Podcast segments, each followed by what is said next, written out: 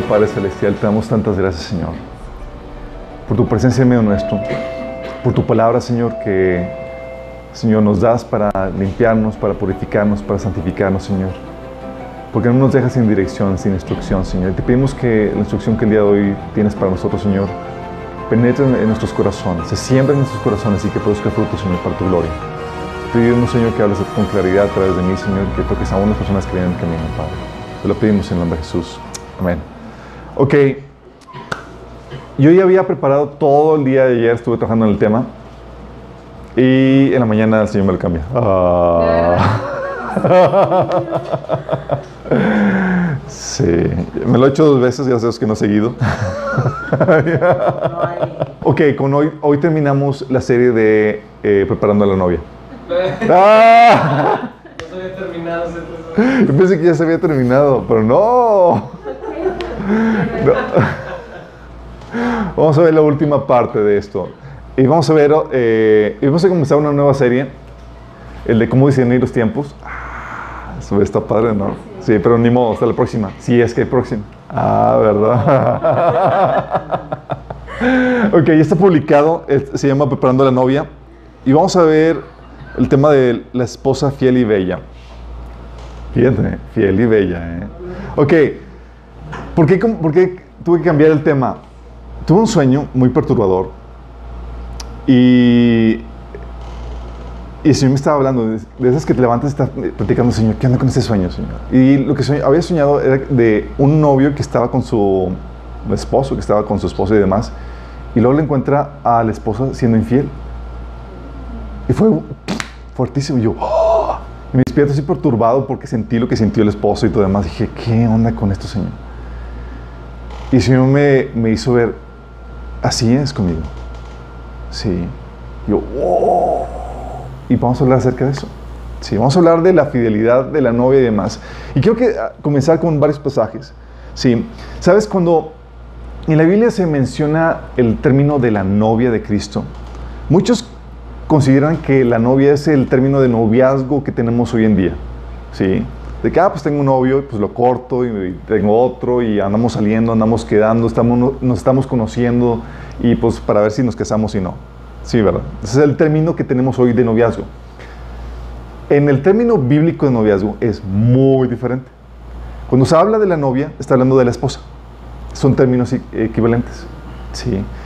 Déjame explicarte. Para entender esto del término de noviazgo, esposo y demás, te- déjame darte un contexto de, de cómo se maneja el matrimonio en, en los términos, en los tiempos bíblicos. Los tiempos bíblicos, cuando un joven jovenzuelo veía a una doncella y le agradaba para casarse con ella, lo que hacía es que pues platicaba, se conocían más, no había mm, propios términos noviazgo, eran amigos, se conocían y demás. Y cuando ya vio que le llenaba el, ojo, realmente iba con sus papás a la casa de la novia y se casaban ahí. Se hacía el compromiso de matrimonio, el, desposa- el desposamiento. Ahí, a partir de ahí, de ese pacto que se celebraban en, en la familia, ¿sí?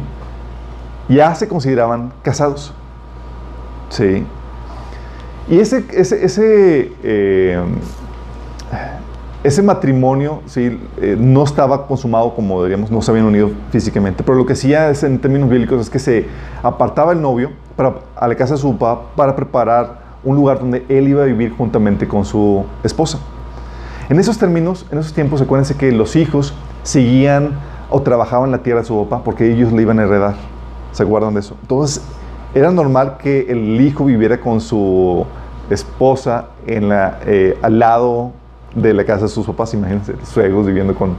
Dices, gracias que no estamos en, el, en esos tiempos. ¿eh? Pero, pero se llevaban bien, sí. Por fe. Eh, entonces se apartaba a él para preparar eso, ya habiendo casado con ella, ella estaba casada. Y el novio regresaba por la, por la, por la esposa en un tiempo y no que la esposa no sabía. Entonces era sorpresa. Y eso era la emoción del matrimonio. Era como que mi esposo eh, va a venir, mi novio va a venir en cualquier momento ya por mí. Y en el interno que se esperaba, mientras que él trabajaba en donde iban a vivir ellos como ya matrimonio, la esposa estaba pues ya apartada, ya no podía andar saliendo con ningún otro chico, ya, era, ya eran marido y mujer, se santificaba, o sea, y estaba apartada, ¿sí? se tenía que, era, tenía que ser fiel a su marido, pero también trabajaba en todo el proceso de embellecimiento, su, el, vestido, el preparativo, las doncellas, para cuando llegara el novio poder estar listo. ¿sí? Ese era el término bíblico. De hecho, tú puedes ver eso en la Biblia. Cuando tú ves en la Biblia, entonces cuando habla de que ya están desposados, tú puedes ver, están casados. Tal así que si, oye, una pareja estaba desposada, pero resulta que la chica desposada, o sea, sin haber consumado matrimonio ni nada, encontraba que se dormía, con algún otro, un otro chico, ¿sí? Y a ese le podía acusar de adúltero. Fíjate. ¿Por qué? Porque estaba violentando el pacto del matrimonio. Porque a partir de cuándo están casados? A partir de que hacen ese pacto público. ¿Sí? ¿Me explico? Por eso dice en Deuteronomio 22, del 23 al 24, dice, si hubiera una muchacha virgen, desposada con alguno, y alguno la hallara en la ciudad y se acostare con ella, entonces los sacaréis ambos a la puerta de la ciudad y los apedrearéis y morirán. La joven porque no, no, dio voces en la ciudad y el hombre porque humilló a la mujer de su prójimo. Así quitarás el mal de en medio de ti. Órale. Sí. Pues estaban desposados. Todavía no se unían físicamente, pero ya se debía el uno al otro. De hecho, es por eso que también tú entiendes que José y María, aunque no se habían unido físicamente, estaban casados. Si tú ves en Mateo 1 del 18 al 19 que el nacimiento de Jesucristo fue así. Estando desposada María con su, eh, su madre, con José, antes de que se juntasen, se halló que había concebido con, con, eh, del Espíritu Santo. Entonces cuando ves aquí que estaba desposado, tú puedes entender que no eran novios, no estaban quedando. No es como que ah, José le hizo el cortón de que, ay no, pues ya, sí, déjame buscar otra. No, era un asunto grave porque ya eran marido y mujer. Sí. Y vemos más adelante que en el versículo 26 que fue después de, de, de que el nacimiento de Jesús que tuvo relaciones ya con María. Sí. Entonces, el matrimonio lo que tuvo es el pacto que, se hace entre los dos eh, públicamente, con testigos. Y eso es lo que sucedió, o ya sucedió conjuntamente con nosotros. Sí. Como iglesia hemos sido desposados a Cristo. No nos hemos unido todavía físicamente con Él, no estamos con Él físicamente, pero estamos desposados. Por eso Pablo decía en 2 Corintios 11, del 1 al 2, Pablo hablando de los Corintios, ojalá me toleráis, es un poco de locura, sí, toleradme, porque os celo con celo de Dios, pues os he desposado a un solo esposo, para presentaros como una virgen pura a Cristo. ¿Desposados? Sí, hemos sido desposados. De hecho, a la misma eh, modalidad de ese matrimonio judío, lo que hizo Jesús en la Santa Cena fue hacer el pacto con la iglesia. Sí, así como los, judíos cuando esposaban a la, a la, Virgen, el novio, en señal de que la novia aceptaba a la Virgen, digo, la novia aceptaba el desposamiento, tomaban los dos una copa, ¿sí? Y celebraban una cena.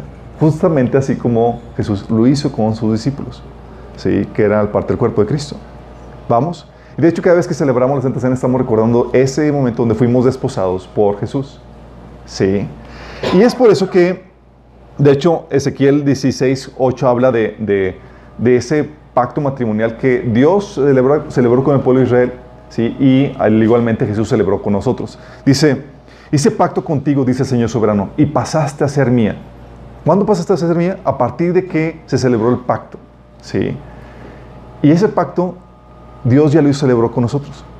Entonces, ¿qué crees? En términos, en términos presentes, en términos eh, prácticos o actuales, eso de ser novia, la novia de Cristo, es ser la esposa de Cristo. Ah. y eso de ser la esposa de Cristo ya te conlleva, ya, ya, ya implica que tienes deberes conyugales en el sentido de que tienes que ser fiel. Sí. De hecho, así como, eh, en, bueno, algo, algo, que también hacía el, el novio cuando esposaba a la, a la, novia en el tiempo judío es que le daba el dote a, a, a, la familia y daba regalos a la esposa, sí, a la novia. Y lo mismo hizo Jesús con nosotros. ¿Sí sabes qué regalo nos dio? Espíritu Santo, exactamente dice Efesios 1 del 13 al 14, y ahora ustedes los gentiles también han oído la verdad, la buena noticia que Dios los salva. Además, cuando oyeron en Cristo, cuando creyeron en Cristo, Dios los identificó como suyos al darles el Espíritu Santo, el cual había prometido tiempo atrás. El Espíritu es la garantía que tenemos de parte de Dios de que nos dará la herencia que nos prometió y de que nos ha comprado para que seamos su pueblo. Dios hizo todo esto para que nosotros le diéramos gloria y alabanza. Si sabes que en los tiempos antiguos se pagaba una dote por la novia? Sí. O sea, querías casarte, te iba a costar. Todavía. Digo todavía, sí. Todavía, es cierto. Pero ahorita no se le paga nada a, los suegros. De hecho, ¿cuál es la tradición aquí? Que los suegros te, pagan la boda, ¿verdad? El, papá de la novia, ¿verdad? Dice. bueno, en términos, eh, oye, querías casarte, por eso tenía el, novio, tenía que tener la, madurez no solamente física, sino económica para poderse casar. Era una especie de trabajo donde quieres casarte, te va, tienes que tener cierta madurez económica para poder llevar a eso. Y lo mismo hizo Jesús con nosotros, nos compró, dio la dote, sí, nos, compró con precio de su sangre y nos dio su Espíritu Santo, nos dio los regalos. Y así pasamos a ser suyos. Somos, entonces cuando hablamos de que somos la novia de Cristo, estamos hablando de que somos realmente su esposa. Y eso nos mete en un nivel de compromiso y de felicidad que no es el de una novia. Sí, ya se te demandan a ti deberes de una esposa propiamente. Y la fidelidad que Dios eh, demanda a ti es propiamente de una esposa. Sí, Dios demanda la fidelidad de una casada. Por eso, fíjate lo, cómo lo menciona aquí 2 de Corintios 11, del 1 al 4. Sí, dice Pablo, ¿cómo quisiera yo que me toleraran un poco de, locura? Sí, toleranme. El celo que muestro por ustedes proviene de Dios ¿Te imaginas Dios celándote? Ustedes son como una doncella pura a la que he comprometido en matrimonio con un solo esposo que es Cristo. Pero me temo que así como la serpiente engañó a Eva con su astucia, así también los sentidos de ustedes sean de alguna manera desviados de la sincera fidelidad a Cristo. Porque si alguno, de, porque si alguno llega predicando a un Jesús diferente del que les hemos predicado, o ustedes reciben un espíritu diferente del que han recibido, o un evangelio diferente del que han aceptado, ustedes lo toleran bien. Fíjate cómo menciona aquí de que Pablo estaba preocupado de que, de que la iglesia de Corintios estuviera siendo infiel. Y estaba preocupado de que así como la serpiente engañó a Eva, la serpiente otra vez haya hecho uso de sus engaños para engañar a la iglesia y que se hayan desviado de la sincera fidelidad de Cristo. De hecho, la nueva, nueva versión internacional lo pone, me temo que así como la serpiente con astucia engañó a Eva, los pensamientos de ustedes sean desviados de un compromiso puro y sincero con Cristo. La nueva traducción viviente lo pone, temo que de alguna manera su pura y completa devoción a Cristo se corrompa, tal como Eva fue engañada por la astucia de la serpiente. La completa y total devoción por Cristo. Y es que aquí, en donde tomar el papel de, esposa, a veces, muchas veces no lo entendemos. No entendemos lo que implica, lo que significa, y, ni siquiera entendemos lo que significa eso de ser fiel. ¿Cómo le pueden hacer ser infiel a, a, Jesús? ¿Y cómo te mantienes fiel? ¿Sí? Oye, ¿no quieres llegar a ser acusada de infidelidad o que estuvieras haciendo, cometiendo infidelidades sin ni siquiera estar consciente de ello? Sería grave, ¿no? Y es ahí donde entiendes el término de santo, santidad. ¿Sabes? El término de santo, de santidad, no es un término que proviene de una cuestión religiosa. ¿Sabes de dónde proviene? El concepto de santo eh, viene de apartarse. Significa que ya fuiste comprado y así como la novia se aparta y es exclusivo del novio, así pasa con nosotros. De ahí viene el término de santo. Sí, oye, eso significa que, la novia guarda ciertas prerrogativas exclusivamente para el esposo. Puede platicar con otros, puede interactuar, pero está apartada para su esposo. Y ese término de apartarse, de guardarse para su esposo, es el término de, de ahí viene el término de santo. Santo es lo que significa apartarse para. No significa que seas una persona perfecta, sino apartada. Sí, de ahí viene el término. Por eso dice eh, el término de santo. ¿sí? Tiene que ver, todo parte del primer mandamiento que Jesús nos, nos marcó, de amar a Dios sobre todas las cosas, que dice, ama al Señor tu Dios con todo tu corazón, con todo tu ser, con toda tu mente. Y 1 Tesalonicenses 5:23 nos aclara a qué se refiere esto. Con todo tu ser, es con toda tu alma, espíritu y cuerpo. Dice 1 Tesalonicenses 5:23, y el mismo Dios de paz os santifique por completo y todo vuestro ser espíritu, alma y cuerpo sean guardado irreprensible para la venida de nuestro Señor Jesucristo.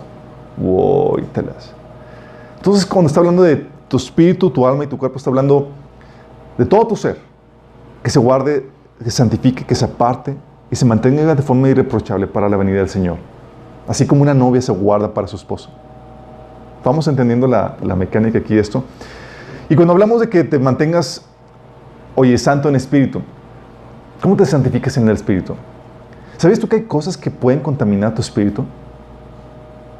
Así como cosas que pueden contaminar tu mente y tu corazón y cosas que pueden contaminar tu cuerpo.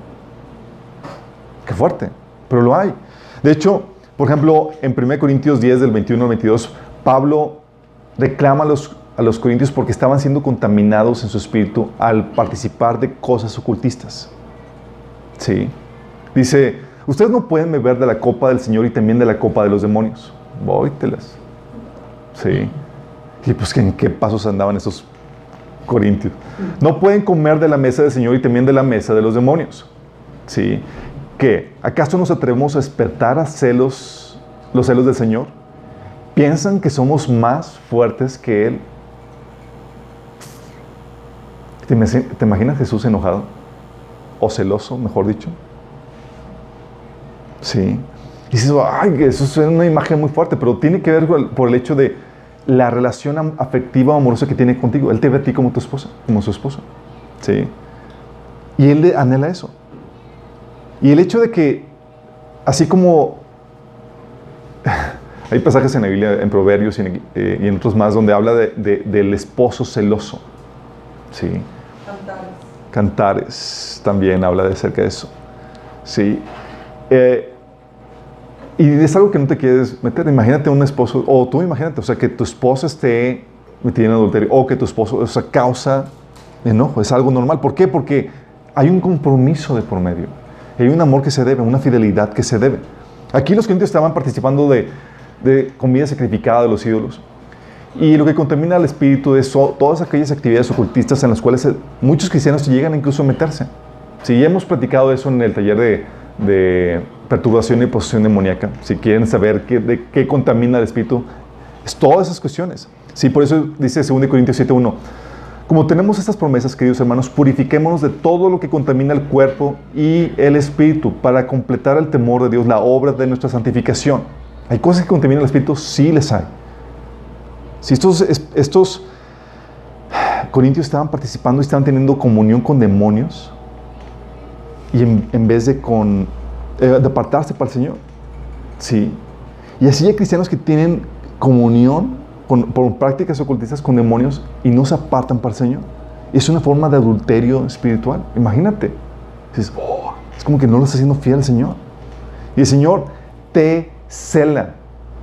Así te cela. Pero Dios es, no tú puedes tener comunión con nadie, ningún otro espíritu, ni con otro ente más que conmigo. De tanto amor que tiene para contigo. Es parte de las prerrogativas que demanda a ti como esposo, esposa. Sí. Dice, oye, ¿y el cuerpo? Romanos 12.1 dice, por tanto, los eh, hermanos, tomando en cuenta la misericordia de Dios, les ruego que cada uno de ustedes en adoración espiritual ofrezcan su cuerpo como sacrificio vivo, santo y agradable a Dios. El cuerpo también se debe santificar. Sí. Se santifica andando en obediencia al Señor, no andando en inmoralidad sexual y cosas por el estilo. ¿Y el alma? ¿Cómo se santifica el alma? El alma se compone de mente, tu voluntad, tus emociones. ¿sí? Eso involucra lo que piensas, lo que crees, lo que sientes, tus motivaciones, el por qué haces las cosas. ¿sí? Si realmente eso haces por amor genuinamente a Dios o por egoísmo o por fama. ¿Sí? Y es ahí donde el Señor quiere que, que santificarnos en nuestra alma Y cuando habla de, santificarnos en cuestión de la mente, por ejemplo, habla de nuestras creencias, habla de, ser fiel a la palabra de Dios. Sí, hay muchas creencias que hemos aceptado nosotros y vamos en el proceso de santificación que se, que se apartan de la palabra de Dios. ¿Y sabes qué pasa eso? Cuando tú decides abrazar una creencia que se contrapone a la palabra, ¿sabes qué estás haciendo? Estás siendo infiel a la palabra de Dios. Y lo peor de todo esto es que haces a Dios mentiroso porque prefieres creer en otras cosas antes que lo que la, Biblia dice. Sí, o sea, no solamente eres infiel, lo insultas en ese sentido. Efesios 5, del 25 al 26, habla que la palabra es lo que te ayuda a mantenerte santo, limpio.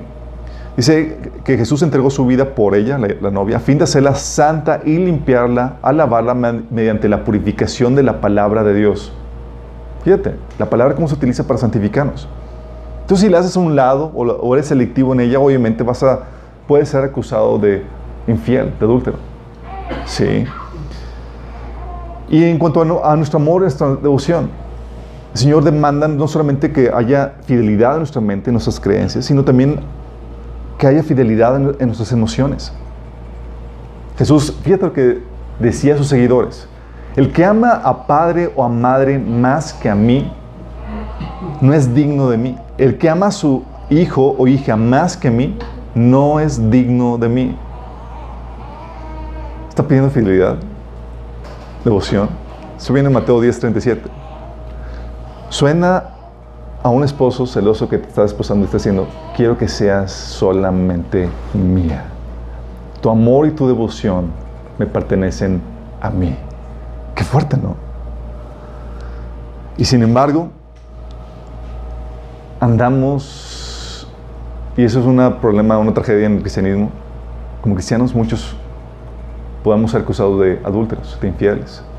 ¿Sabes qué era la acusación que Santiago le hacía a la iglesia? Decía, oh almas adúlteras, ¿no saben que la amistad del mundo es enemistad contra Dios? Cualquiera que quiera ser amigo del mundo se constituye enemigo de Dios. ¿O pensáis que la Escritura dice en mano al Espíritu que Él ha hecho morar a nosotros, nos anhela celosamente? Y sabes, aquí está hablando en el contexto en donde los, las personas a quien les estaba escribiendo esto eran cristianos. Santiago es el autor. Y estaba reclamándoles el hecho de que estaban buscando lo que el mundo ofrece y no lo que Dios ofrece. Estaban buscando las cosas para su deleite. Lo que el mundo da, que lo, dice, lo que dice en 1 Juan 2, 16, ¿sí? la vanagloria de esta vida, ¿sí? los placeres, las cosas que ofrece este mundo.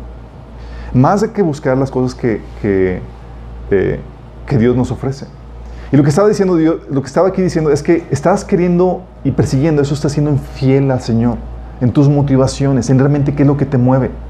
No te está moviendo el amor a Cristo, ni las cosas que Él nos ofrece. Te estás prostituyendo. Por eso que le, llama almas adúlteras. Qué fuerte, ¿no? Dices, oye, la iglesia podría ser acusada de adúltera, de infiel. Pudiera ser. Sí. Ezequiel 16:59 habla del reclamo de Dios a esta infidelidad que tuvo su pueblo Israel. Porque no es algo que solamente sea de una relación entre Cristo y la iglesia. Tú lo ves en la historia entre Dios y el pueblo de Israel. Dios le decía, por tanto, Señor, por tanto esto dice el Señor soberano, te daré tu merecido, pues tomaste tus votos solemnes a la ligera a romper el pacto. Estás diciendo, ¿sabes qué? Me fuiste infiel y tomaste tus votos, lo que tu relación conmigo, a la ligera. Y lo peor todo es que no, solamente es un reclamo, dice, te voy a dar tu merecido. ¿Te imaginas? dices, ok.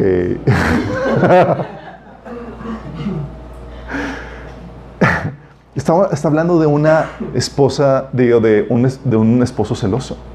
De hecho, en Apocalipsis 17, ah, trae esta escena, esta novia infiel, ¿sí? Um, Juan tuvo una visión de, una mujer, ¿sí? Que se le acusaba de, inmoralidad, de adulterio. Y, dice Juan que se quedó asombrado con gran asombro. Esto que dice, me llevó el espíritu al desierto y vi una mujer sentada sobre una bestia escarlata, llena de nombres de blasfemia, que tenían siete cabezas y diez cuernos. Y la mujer estaba vestida de púrpura y escarlata y adornada de oro y de piedras preciosas y de perla. Tenía en la mano un cáliz de oro lleno de abominaciones y de inmundicia de su fornicación. Nada más con que te dice, oye, de su inmundicia de su fornicación, una mujer, ¿quién es? Sí, lo dice. Y en su frente un hombre escrito, misterio, Babilonia la grande, madre de las rameras y de, de las abominaciones de la tierra. Vóytelas. ¿Sabes que la única razón, la única forma en que puedes acusar a alguien de, fornicar, de adulterio, de adulterio, es porque estuvo casado o según esto estaba desposado con alguien más? Tiene que ser alguien desposado. Y el hecho de que sea alguien que le llame adúltera, fornicaria, sabemos que tiene que ser alguien que represente el pueblo de Dios o que tenga el título de representar al pueblo de Dios. Está hablando de la iglesia infiel, adúltera. Sí. Luego te ves el pasaje y dices, Dios ahí dándole su merecido a, la iglesia, a esta iglesia adúltera. ¿Sí? Y eso es lo que pasa con nosotros. A veces menospreciamos o no entendemos lo que, la fidelidad que Dios demanda de nosotros. Y luego más en el tiempo que estamos hoy viviendo.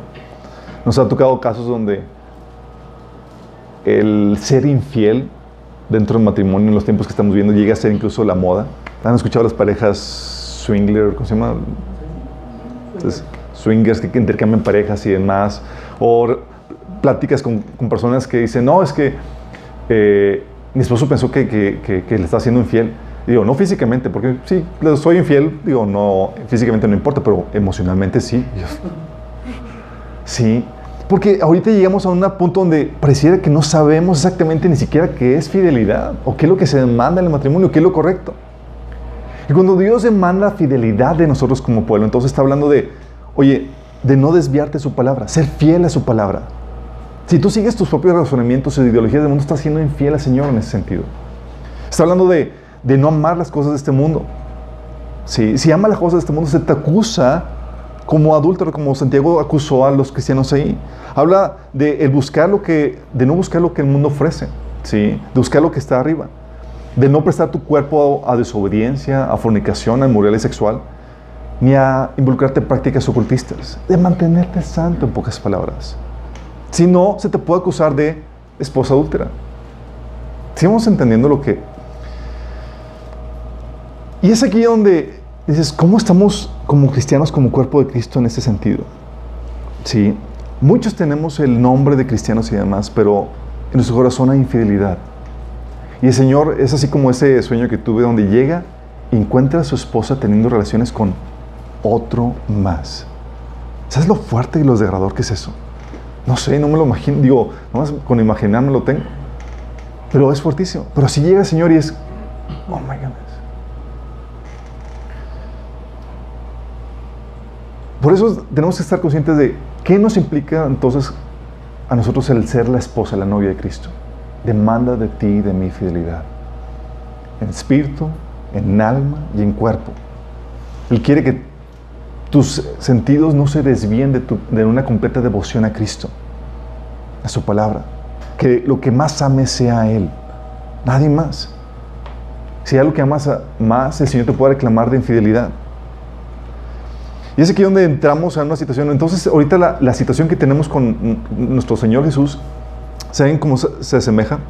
Somos la esposa de Cristo, ya desposados. Todavía no nos unimos físicamente con Él, no nos hemos encontrado.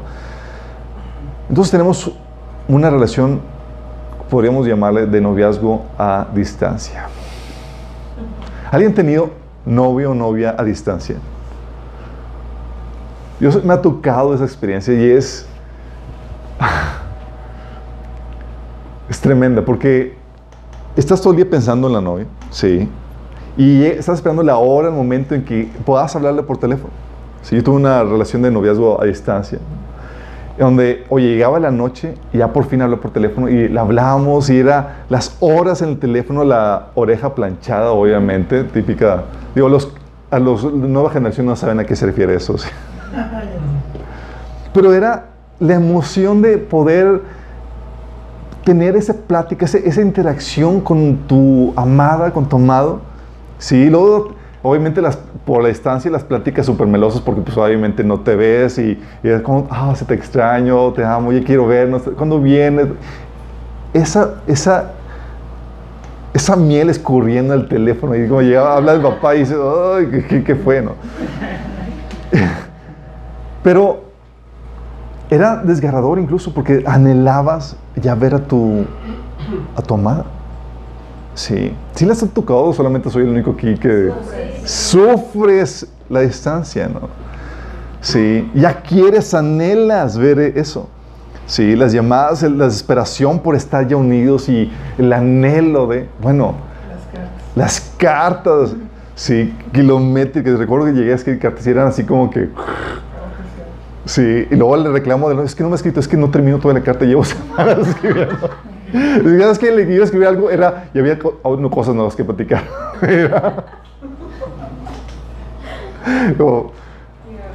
es una las nuevas generaciones batallan para comprender esto, sí, pero ahorita ya un mensajito, un WhatsApp y ya. ¿Qué onda? ¿Qué onda? pero estas relaciones de noviazgo, de hecho, en inglés eh, hay un dicho que dice eh, love from afar. Eh, makes fonder the heart o algo así, es que hace que el amor de distancia crezca sí, y florezca todavía más. Y es aquí donde dices, oye, somos la esposa de Cristo. ¿Cómo nos deberíamos de ver en esta relación que tenemos a distancia con nuestro Salvador? Añorando. Añorando, ¿no? Tiene sentido. O sea, como que despreocupados el novio tratando de llamarte y no te encuentran. y días sin llamar, y días sin... Y él pues, no, no me contesta. Sí. Anda de la iglesia. Pero sí, sí me explico. O sea, te imaginas, o sea, qué, qué emoción. O sea, te imaginas una novia o un novio así como que lo tratas de buscar, nomás no lo encuentras. Tú ya anhelando verla y toda la cosa y ella despreocupada en sus asuntos, en la escuela, aquí. O sea, una semana, dos semanas sin encontrar. Luego te, le contestas, no, es que, pues es que tuve que salir con mis amigas y, ay, no exageres. Y, o sea, ¿te imaginas la cena?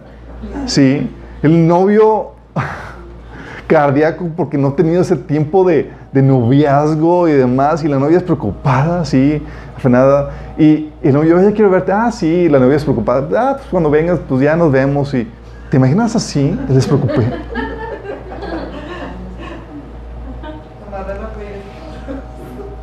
Sí. ¿Y cómo crees que ahorita está la iglesia? ¿Te la imaginas así, esperando la llamada de su, de su marido? Así como que, ah, yo voy a tener mi tiempo con él. Eh, ah, cuando vienes anhelando su unidad, ¿lo ves así la situación? Qué triste, ¿no? O lo ves más como la novia ocupada, despreocupada, desafanada, que el novio trata de buscarla y nomás no la encuentra. Qué triste, ¿no? ¿Sabes cuál es la actitud que, tú, que la Biblia muestra acerca de, la, de la novia? Tú ves en la Biblia una, la actitud de una novia desesperada por su novio, por su esposo. Así. Apocalipsis 22, 17 dice, el espíritu y la esposa dicen, ven, ven. Si te extraño, ya quiero verte. Tenelo. Sí, es como que, oye, ya quiero ver a mi novio. Sí. Y todos los que oigan esto digan ven. ¿Sabes por qué dice que todos los que oigan digan ven? te invita a que formas parte de la novia. sí. De hecho, porque le dices 22, 20 dice, aquel que es testigo fiel de todas estas cosas dicen, sí, yo vengo pronto. Amén, ven Señor Jesús. ¿Te imaginas la respuesta de una novia que, ah, vienes pronto? Ah, pues ahí me avisas cuando llegues. Sí, ahí me hablas, sí sin anhelo, sin nada, despreocupado. Ah, pues que ya me dijiste que vienes de hace mucho, pero pues nomás no. Ya. ¿Te lo imaginas así? ¿Te la imaginas? Tú ves, la imagen que te muestra es esa novia desesperada. De hecho, tal como lo pone el, Salmo 73, eh, el Salmo 73 del 25 al 26, 26, que dice, ¿a quién tengo en los cielos sino a ti? Y fuera de ti nada deseo en la tierra. Mi carne y mi corazón desfallecen, mas la roca de mi corazón y mi porción es Dios para siempre. ¡Wow! Tú podrías decir esto, podrías decir, esta, esta soy yo, o sea, me identifico, soy la novia que está esperando y que está desfalleciendo por ver a su Señor. ¿Podrías decir esto? O sea, puedes decir, oye, ¿a quién, o sea, ¿a quién tengo los cielos sino a ti? Y en la tierra nada deseo. Sí. Tú podrías tener esta actitud. ¿Cómo ves ahorita la radiografía? ¿Estamos así en la iglesia, en cuerpo general, así anhelando, esperando a la novia? ¿O lo ves así como que medio preocupados, afanados en otras cosas y el novio así como que nadie lo pela ni lo fuma? Sí. ¿Puede tener eso? Hay un clamor dentro de nosotros, Señor, ya ven. Ya como tu esposa te decimos, vuelve por nosotros. Hay eso. Ahí está esa novia desesperada, esperando la, la llamada de su, de amado, de que ella venga y clamando, Señor, ¿cuándo vienes? Sí, ¿cuánto más vas a tardar? Sí. Romanos 8, 22 23 habla de este gemir que debería haber dentro de nosotros, como iglesia. ¿Sabes que debe una especie de gemir?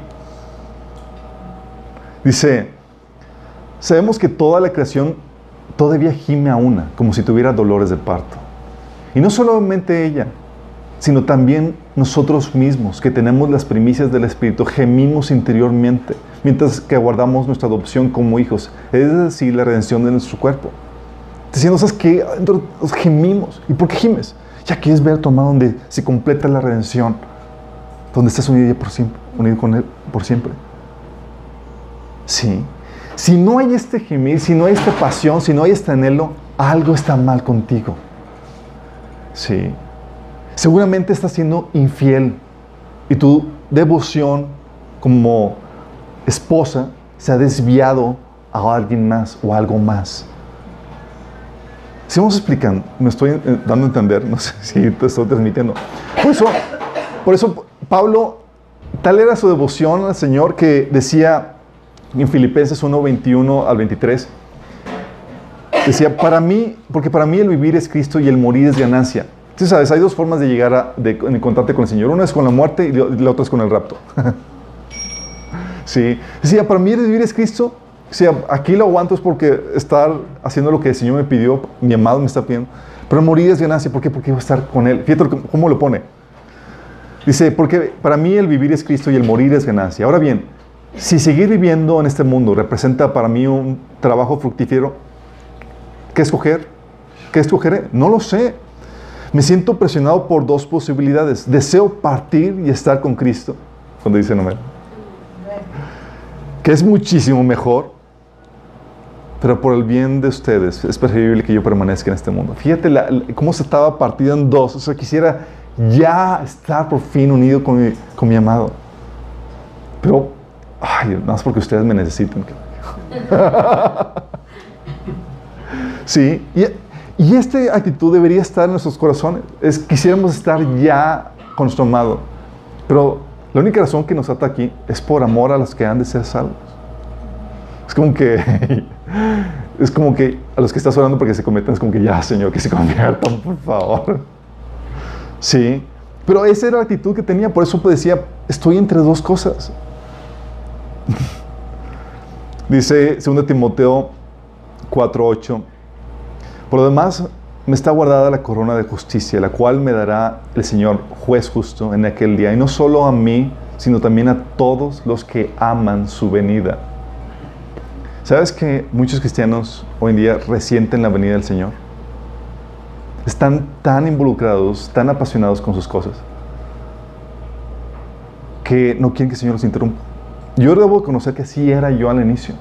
Cuando empezaba la venida del Señor, para mí era ay Señor, ahorita no vengas. Qué heavy, ¿no? Imagínate que, que novia era, ¿no? Así como que esto. Pero sí era, la verdad, era así porque estaba tan entretenido en las cosas que estaba haciendo, los proyectos que estaban aprendiendo, está, realmente los amaba más que a Dios. Acabo de comprar carro nuevo. Acabo de comprar un nuevo y, y, estoy haciendo esto y quiero ver el resultado de aquello y tal proyecto y tal cosa. Y era, el novio me hablaba, eh, eh, espérame, estoy, sí. Y realmente no amaba su venida, la resentía, me dolía. Y cuando me di cuenta era como que, oh Dios mío, o sea, no, estaba siendo infiel, mi devoción se estaba desviando de Él. Y así tú puedes evaluar, ¿y cómo está tu venida con el Señor? ¿Realmente eres esa novia fiel? O tu devoción a Él se ha desviado por las cosas de este mundo, tus proyectos, tus cosas. Aún pueden ser cosas buenas. Muchos que dicen, no, es que no quiero que venga el Señor hasta que, espérate que me case, eh, espérate que tengas hijos, espérate que, esto y el otro. ¿Qué más puedes amar más que a Dios, más que a Jesús? Sí. La única razón por la cual yo diría que permitir que, oh Señor, aguántame tantito, es por ver a tus seres amados salvos. Nada más. Sí, así como decía Pablo, estoy entre dos opciones, o sea, quisiera estar con el Señor, pero, pero estos necesitan de, la salvación y de, crecer en el Señor. Sí, pero muchos cristianos están con esta situación, resienten la venida. No están siendo como esa novia que está esperando con anhelo, con desesperación, con gemido, que el Señor vuelva. Están más entretenidos en sus cosas, en sus proyectos, en sus quehaceres. Y no hay ese amor, ni esa devoción, ni ese anhelo porque el Señor venga. Le decimos, el Señor viene, punto. Ah, X. En vez de estar, oh, mi amado viene. Sí, no se emociona, no nada, y lo resienten. De hecho, te ven a ti, todo apasionado por su novio, mi novio ya viene, mi amado. Este, qué raro. Cuando todos deberíamos estar así. ¿O no? ¿Ya te han visto raro ya? eres la novia apasionada por el Señor que clama por su regreso. Sí. Y es lo que el Señor desea de nosotros.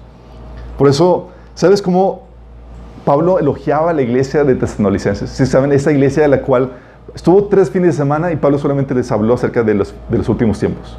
Escatología, sí. Y se lo aventó en dos, en tres fines de semana. No sé cómo lo hizo. Yo me aventé cuántas, 21 sesiones. Bueno, digo, oh, nada más acuérdense que Pablo hablaba toda la noche, ¿sí? seguramente se los secuestró todo el... Fueron conferencias intensas todo el día, seguramente. Pero bueno, ¿y sabes cómo elogiaba a esta iglesia de tesanolicenses? Ella, se fue Pablo eh, después del tercer fin que estuvo ahí con ellos y empezó la iglesia a, vivir una persecución muy fuerte y él estaba preocupado de que la iglesia no haya sobrevivido su fe.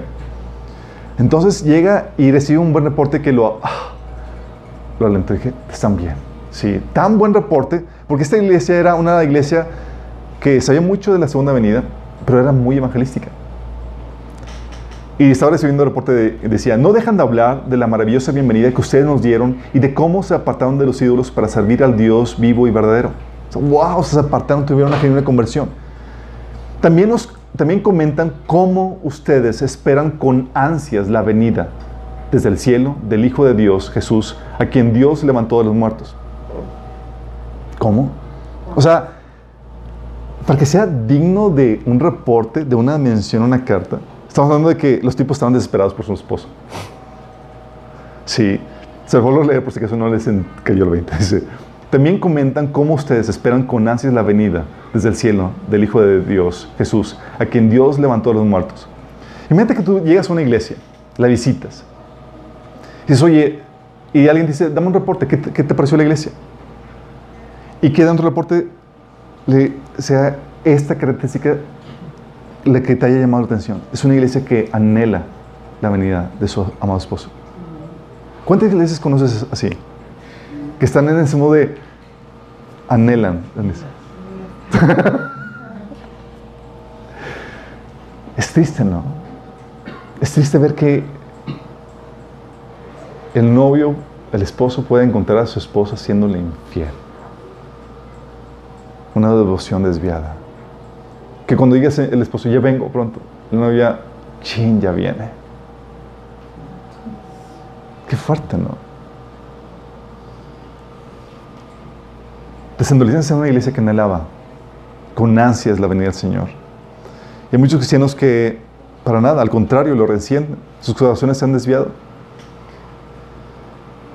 Y por eso es un llamado a la fidelidad del Señor en todos los sentidos a nuestra santificación, pero también a nuestra devoción. Si realmente Dios es tu amado, si Jesús es tu amado, si eres esposa, se espera de ti que anheles su regreso. Se espera. Digo, los que hemos tenido esas relaciones de noviazgo a distancia, sabemos lo que es eso. Si la novia se desaparece, se desafana, sabes que algo está mal. O ya agarró novio por allá. Sí. Y eso de que quieres que le sorpresa, te va a hacer, tú vas a ser sorprendido. Si han escuchado esas, esas historias de que de que el esposo llega más temprano de su viaje y que ah, voy a sorprender a mi esposa y el sorprendido es él. Sí, porque la encuentra en infidelidad. Sí. ¿Te imaginas? Sí, el Señor no quiere encontrarnos así, pero así va a encontrar a muchos. Llega el esposo y ve a la novia con otro. Sí. Y hacemos aquí se con esa infidelidad.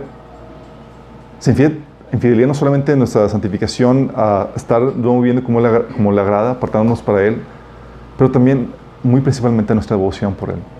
Por algo Jesús en Lucas 17 le decía a la iglesia, eh, a los cristianos, a, sus discípulos, que tengan cuidado. Y hablando de la segunda venida, del rapto, de su regreso, decía, recuerden lo que le pasó a la esposa de Lot. Si, te aferran, si se aferran a su vida, la perderán. Pero si dejan de aferrarse a su vida, la salvarán. Y lo dice, este, este, este versículo está ahí en el contexto de, del rapto. ¿sí? Cuando viene eh, venida del Señor y dice a sus discípulos, hey, acuérdense, la esposa de Lot. ¿Saben por qué volteó la esposa de Lot? No me digan que por curioso, por favor. Quiero ver cómo está. ¿Por qué volteó? ¿Se acuerdan? Si se acuerdan de eso, digo, es de escuela dominical porque amaba sus cosas. Sí, ella salió de, Sodoma y Gomorra, pero Sodoma y Gomorra no salió de su corazón. ella volteó, estaba mis cosas, imagínate, ¡ah! mi nueva licuadora, mi estufa nueva, mi, todas esas cuestiones. La vida que estaba disfrutando ahí le costó deshacerse de ella. Y la problemática que dice Jesús en ese contexto de su regreso, que cuidado como la esposa de Lot, porque su venida va a poner, va a sacar a luz lo que hay realmente en su corazón. Muchos van a, cuando venga el Señor, van a decir, ¡Ah!", y van a resentir su regreso, sacando a relucir ese corazón desviado o adúltero, así como lo había en la esposa de Lot. Qué fuerte, ¿no? Por eso tenemos ahorita que ponernos, oye, si te has encontrado infiel en ese sentido, si tu devoción se ha desviado, si no te emocionas con su regreso, es para ponernos a cuentas con el Señor. Sí. Es para poder poner el corazón de forma correcta. Estaba platicando con una amiga y mandamos, no sé si les llegó a algunos aquí unos links acerca de, eh, un resumen del taller de escatología. Sí, en, 15 páginas lo mandamos a todo el mundo. Y esta amiga la, la, vio y me, y me, dice que le dolió y lo resintió porque se acuerda lucir eso mismo que estaba en su, en su corazón, que estaba mal. Porque me dice, me estaba doliendo el regreso del Señor. Porque tengo muchos planes, muchos proyectos y demás. Y me estoy dando cuenta que mi corazón no está bien delante de Dios. Y yo, bienvenida al club. Ya pasé por eso. y todos pasamos por eso. En un punto. Tienes que... Pero estas situaciones, su regreso, saca a relucir lo que hay en tu corazón y es para que lo pongas en la actitud correcta. Si andabas coqueteando con alguien más, si tu devoción estaba decayendo, es para... Vuelve, a la primera devoción, vuelve al primer amor. Sí, que lo que más anhele sea Él. Que otra vez te pueda, te pueda encontrar al Señor esperando su llamada, teniendo esos tiempos devocionales donde pues, es lo único que tenemos ahorita. sí, donde tienes tu cita divina con el Señor, donde lo anhelas, donde le dices, Señor, ya ven. Si has orado, algunos ya han orado, Señor, ya, por favor. con los que estamos suficientes. Pero en el Inter, la novia cuando está esperando, cuando está en esta espera, cuando está eh, apasionado por su novio, debe mostrar no solamente esta devoción, sino este entusiasmo por el novio y debe estarse alistándose. Sí, debe estar alistándose. Ok, ¿cuántos casados, casadas hay aquí? Mm, ok, ok. ¿Se acuerdan de su momento de, cuando el preparativo para la boda? La emoción que era. Escoger el vestido y las, las oye, verificar un lugar acá y, la emoción de que ah, este vestido y este otro y los preparativos y, toda la emoción. Sí. Oye, y luego arreglándote, empezar las dietas. ¿Se acuerdan las dietas? es que nunca con el vestido. Empezaron con todo el ajetreo de, para prepararte para qué? Para la boda, es el mega evento, especialmente para las mujeres, para el hombre también. Sí, pero... es más sencillo. Sí, no queremos desilusionarnos, pero... Pero para el hombre es la, la luna de miel, sí. Pero la novia hoy se hace todo el preparativo y han vivido y ustedes han sido invitados y conocen porque el mundo físico es una... Eh, Dios hizo el, mundo físico como, un reflejo de la espiritual. Y esa expectativa, esa emoción es lo, parte de lo que se espera que una novia esté teniendo. Oye, te vas a casar, ¿qué, esperas? Alistarte. Oye, el vestido, oye, la, eh, la dieta, oye, el verme bella, oye, el, todas esas cuestiones que las mujeres son muy les sale natural porque Dios les ha diseñado para, para eso. Fueron diseñadas para reflejar una belleza que, que el hombre no se nos dio. Pero fueron diseñadas para eso. Y ese que uno dice, oye, entonces ahorita que somos las novias y que en teoría estamos apasionados por, por su regreso, tienes que estar consciente que algo que se me olvidó comentar es que cuando el novio venía por, venía por la novia, ya consumaban el acto y demás, luego era, em, después de eso empezaba la pachanga. ¿sí? La celebración. El vestido y todo con la celebración, ¿sí? Y es ahí donde, oye, vamos a la celebración, vamos a la boda. Y es tu boda. ¿Cómo te estás preparando? ¿Y empezaste la dieta? ¿Y ya te despojaste de todo peso de pecado? Como dice Hebreos 12. Sí, y empezaste, sí, y arreglarte y embellecerte. ¿Cómo se embellece bíblicamente? 1 Pedro, de Pedro 3, del 3 al 6, dice que la belleza de ustedes no sea la externa, que consiste en adornos tales como peinados ostentosos, joyas de oro y vestidos lujosos. Que su belleza sea más bien la incorruptible, la que procede de, un íntimo, de lo íntimo del corazón y consiste en un espíritu suave y apacible. Esta sí que tiene mucho valor delante de Dios. Así se adornaban en tiempos antiguos las santas mujeres que esperaban en Dios y cada una sumisa a su esposo Tal es el caso de Sara, que obedecía a Abraham y lo llamaba su Señor. ¡Wow! Que la belleza sea la interior. Si sabes que, porque Dios te mete en un proceso de santificación, de donde empieza a pulirte, te quiere bella, te quiere hermosa, despampanante. Muchos de nosotros con, conscientes del regreso del Señor, nos hemos involucrado en hacer todas las obras que el Señor preparó antemano para presentarnos con las manos vacías. Digo, no presentarnos con las manos vacías, con las manos llenas. Pero no solamente espera eso el Señor, espera que te presentes hermosa, bella. Y eso es donde empieza el Señor a pulir nuestro carácter. A quitar el orgullo, a quitar ídolos, a quitar eh, impaciencia y sacar los frutos del Espíritu, que es lo que te embellece. ¿Sí? Y es lo que hace el Señor. ¿sí? Dice Efesios 5 del 25 al 27, Él entregó su vida por ella a fin de hacerla santa y limpia, alabarla mediante la purificación de la palabra. Lo hizo para presentársela a sí mismo como una iglesia gloriosa, sin mancha, sin arruga, ni otro defecto. y me dices, ay, imagínese, hay unos que dices, este, esta sí está muy arrugada. ¿Sí? Será en cambio santa e intachable. Y es aquí donde dices, ¿qué es lo que nos santifica? El Señor nos mete en un proceso, en un trato. Circunstancias, situaciones que, que permiten que salgan a la superficie aquellas cosas que están mal delante de Dios. Pero no, las circunstancias y las situaciones no son lo suficiente. Dice la, la, Biblia que la palabra de Dios es viva y eficaz, más cortante que toda espada de dos filos, que penetra hasta partir la coyuntura y los tétanos y discierne los pensamientos y las intenciones del corazón. La única forma en que puedes saber qué cosa está mal, la única forma en que puedes discernir es la palabra. Por eso dice aquí que, dice, a fin de hacerla santa y limpia, alabarla mediante la purificación de la palabra. Sí, la palabra te embellece. Y hay, gente que dice hoy que ya están hartos de que les pongamos gorro. ¿Está leyendo la Biblia? sí. Porque es mejor que cualquier maquillaje, chicos. Sí, el maquillaje hace eso, maquilla las imperfecciones. La palabra les quita.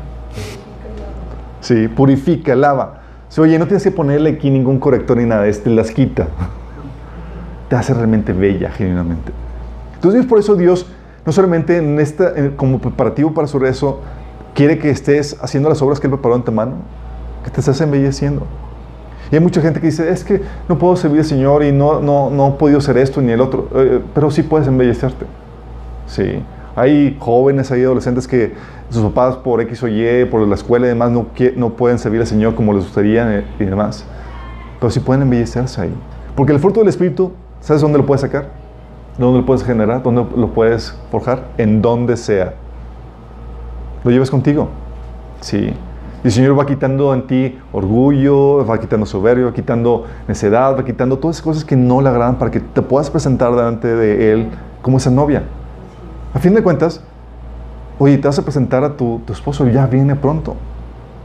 No te vas a poner bella para Él. Sí. Y es ahí donde entra la palabra y el Espíritu y el trabajo que el Señor hace poniéndonos y exponiéndonos en circunstancias, en situaciones. Pero no solamente es la belleza, es, ¿sabes qué el Señor te dio? No solamente nos dio el Espíritu, nos da ahí una cantidad de dinero, de riqueza para que, dice, cómprate tu vestido. Y las mujeres saben lo que es lo complicado y lo, lo que es ver y prepararte para el vestido. Sí. Y tú visualizas, las mujeres típicamente visualizan el vestido, están buscando ahí los, en los videos, en, en, en, internet y más cómo les gustaría que fuera y todo eso. ¿Alguien aquí tuvo un vestido de novia como lo soñó, como lo deseó? ¿O tuvo? Sí. Genial. Bueno, el Señor te dice que tienes que preparar también tu vestido. ¿Sabes qué es tu vestido? Dice Apocalipsis 19:8, y a ella se le ha concedido que se vista de lino fino, limpio y resplandeciente, porque el lino fino es las acciones justas de los santos. ¡Wow! Muchos saben que tenemos al esposo, al novio, que fuimos desposados con Cristo, y no se preparan ni una céntima para la boda. ¿Te imaginas que llega el novio y te encuentra toda fea y sin ningún preparativo en cuanto al vestido? ¿Qué imaginas? ¡Qué oso! Y es aquí por eso el reclamo de Jesús que le hizo a una de las iglesias. Dice, tú dices, soy rico, tengo todo lo que quiero, no necesito nada.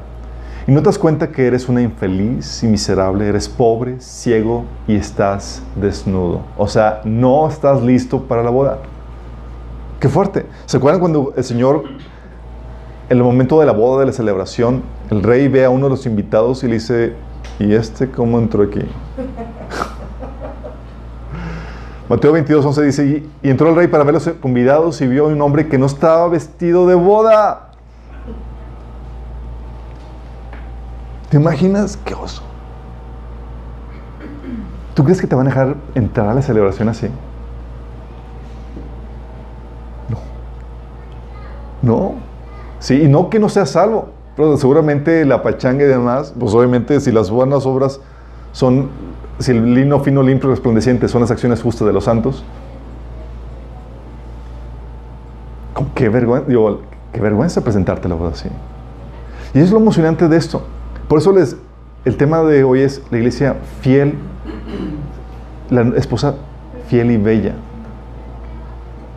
Si realmente estamos desposados a Cristo, si realmente Él es nuestro amado, si realmente vamos a vernos con Él para celebrar nuestra boda, se espera de ti ese entusiasmo, ese preparativo.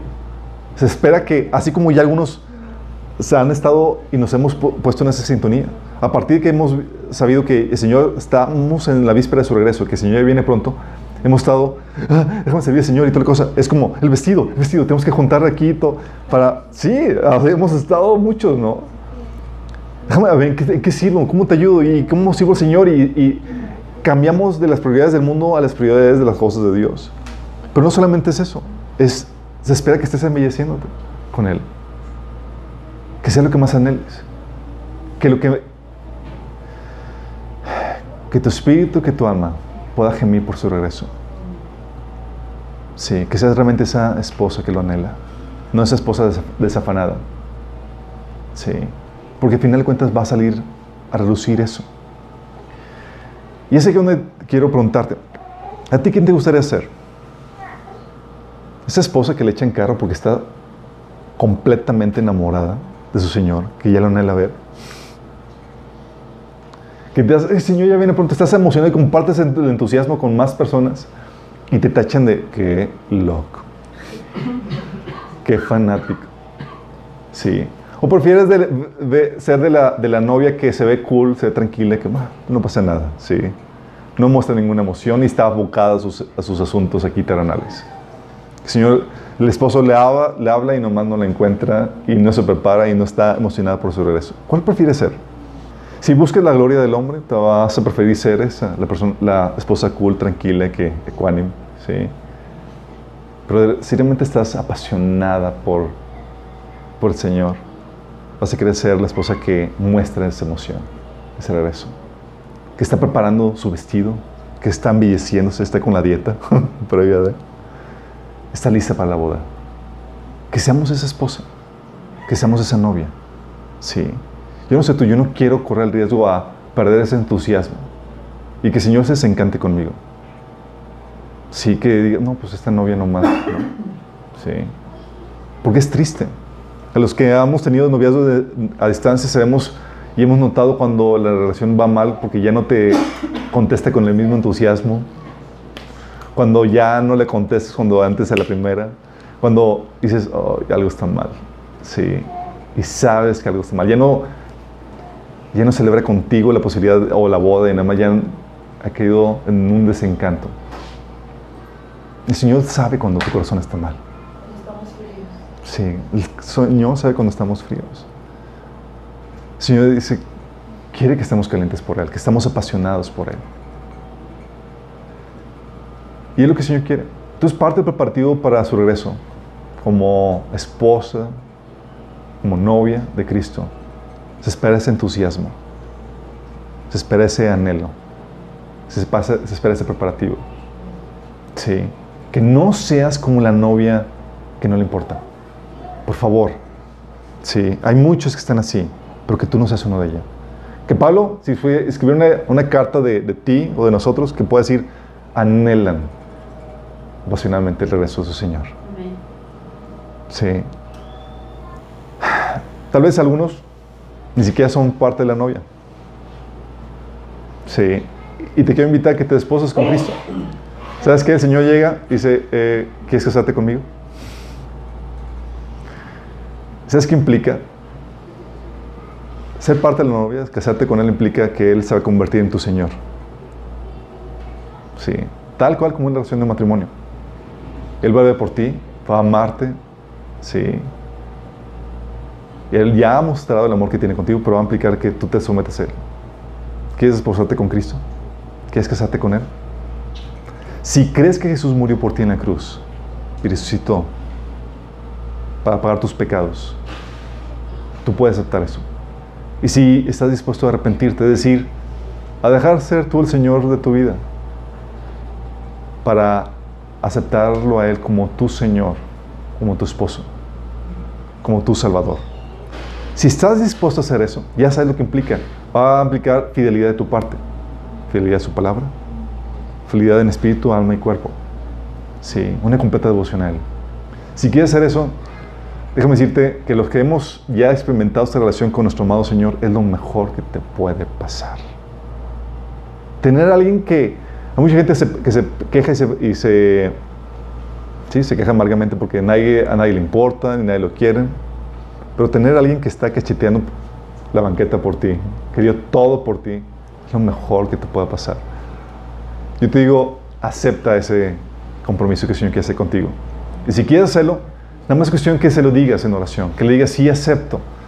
Y te quiero guiar a eso si quieres hacer, tomar esa decisión. Dile, Señor Jesús, el día de hoy me arrepiento de mis pecados. Te pido que me perdones. Y hoy acepto tu salvación, el regalo del perdón y la vida eterna que tú compraste para mí en la cruz. Yo creo que moriste en la cruz y que resucitaste al tercer día. Y hoy acepto tu perdón, tu vida eterna y el compromiso que conlleva el ser esposa tuya. Hoy acepto ese compromiso, Señor. Si hiciste esto, has pasado de muerte a vida y el Señor te ha dado su Espíritu Santo como primicia de esto. Señor, espera fidelidad. Y de nosotros, de todos los demás que ya hemos aceptado esto, ¿cómo está tu amor y devoción por tu amado? ¿Te emocionas cuando vas a hablar con él por teléfono? ¿En tus tiempos devocionales? ¡Ah, mi tiempo con él! desbordas de miel por Él. sí. ¿Estás expectante? ¿Estás preparándote para su regreso? ¿Y empezaste con la dieta? ¿Y te empezaste a embellecer? ¿Cómo vas con el vestido? ¿Estamos listos? Si el Señor viniera hoy, ¿encontraría en ti una novia lista? ¿O encontraría la esposa de Lot? ¿Cómo sería? Que el Señor nos encuentre como esa novia esposa lista. ¿Oramos? Padre Celestial, damos gracias, Señor. Porque sacas a relucir por medio de tu palabra, Señor, lo que hay en nuestro corazón, Señor. Y no queremos ser como esa novia que resiente tu regreso, Señor. Que anhela que, que tu regreso se tarde porque estamos tan involucrados en los asuntos de esta tierra, Señor. Queremos ser esa novia que anhela, que dice, ven, Señor Jesús. Que gime dentro de, ella para buscando la adopción como hijos tu regreso, Señor, donde se completa la redención que tú compraste por nosotros, Señor. Señor, y anhelamos eso con todo nuestro corazón, Señor. Que nuestro corazón se alinee a ese sentir, Señor. Si hay algo que está mal, Señor, perdónanos por esa infidelidad, Señor. Que podamos ser fieles hoy de, de aquí en adelante, Señor, todos los días de nuestra vida, viviendo y caminando en esa devoción. Que para nosotros el vivir sea Cristo y el partir, Señor, sea ganancia. Que esto sea en nuestro corazón, Señor. Te lo pedimos en nombre de Jesús. Amén. Vamos el próximo domingo, misma hora, mismo canal.